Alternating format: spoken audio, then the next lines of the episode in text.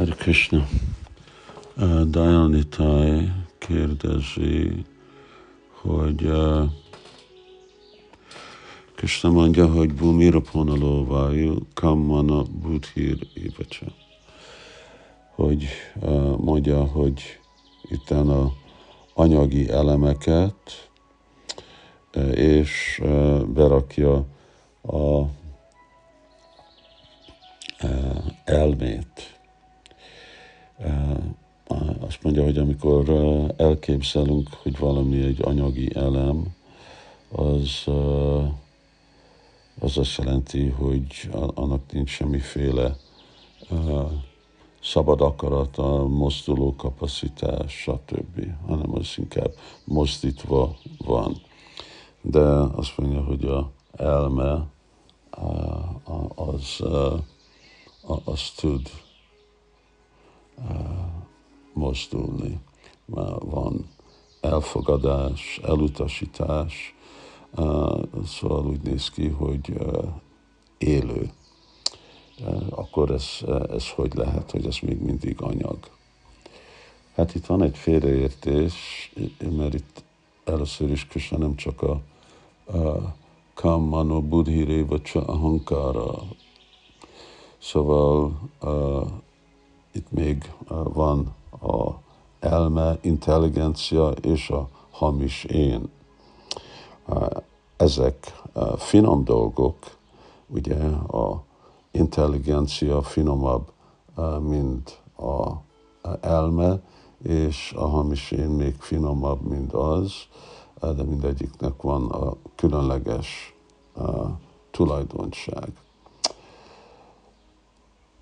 de mind anyagi, ezek mind anyag elemek, mert a szabad akarat, a, a, a gondolkodás, a önidentitás, az a lélekből jön. De amikor a lélek hamisan azonosítja magát a testtel, akkor ez egy jelenhoz egy hamis anyagi elem, ami úgy hívjuk, mind a hamis én. Ugye a gondolkodás az, hogy tud racionálisan tudni a különbséget a jó és a, a rossz között, ugye a intelligenciának a funkciója, és aztán irányítani az elméket, meditálni, és elfogadni, elutasítani, ez meg a elme. Ezeknek a dolgoknak Kapila magyarázza, hogy nem lehet igazából elkülönböztetni egyiket a másiktól, csak a funkciójuktól lehet őket különböztetni. Szóval így lehet látni, hogy van intelligencia és elme, mert más funkciókat gyakorolnak. De ez a funkció, ez csak a, a lélek az, aki mozdítja mindezeket a dolgokat. Ez a lélek, akinek van ez a félreértés, és akkor ez a hamis én, az a lélek, aki a anyagi intelligenciát mozdítja, és ugyanúgy az elmét is.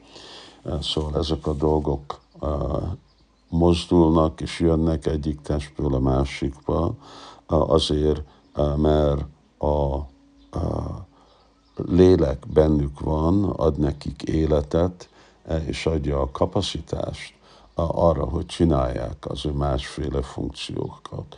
Szóval ezek a dolgok a, a, a eszközei a, a léleknek az anyagi szférába. És amikor a lélek lemond a hamis identitásáról, és elfogadja az eredeti lelki identitását, akkor ott van a lelki elme, és a lelki intelligencia, és a lelki abimán, a lelki én, ami mit jelent? Jiva Swarup, hogy Nitya Krishna Das, hogy én Krishnának a szolgája vagyok. Ugye? És amikor ezekbe vannak fedve, akkor az jelenhoz féle finom finomabb és még finomabb anyagi identitás. Szóval Krishna mondja, Bumira Polanóvá, Yukamanó Budirévacsa, Ahankára, Bina Prakritir Astada. És aztán mondja, Aparayaszitastvanya, de fölötte, mindezek fölött, Jiva Bhuta Mahama Bahu Jaidam Darjati Jagat. Akkor van a Jiva, akkor van a lélek, aki Jaidam Darjati Jagat, aki megmozdítja mindezeket a féle dolgokat, és aki felelős arra, hogy van ez az egész univerzum, mert ez az univerzum, ez csak a, a kollektív vágya, a megnyilvánulása, a, a kollektív vágya, mind a kollektív zsiva élőlények, akik vannak a, ebbe a anyagi világba, univerzumba. Szóval uh, így kell nekünk látni, nincs semmi ellenmondás. Ellenmondás az jelenti uh, sásztrába, ellenmondás az csak jelenti azt, hogy mi félreértünk dolgokat, uh, de másképp ellenmondás nincs. Okay, I have... Uh, oh, bocsánat, akkor megyek az angol verzióra.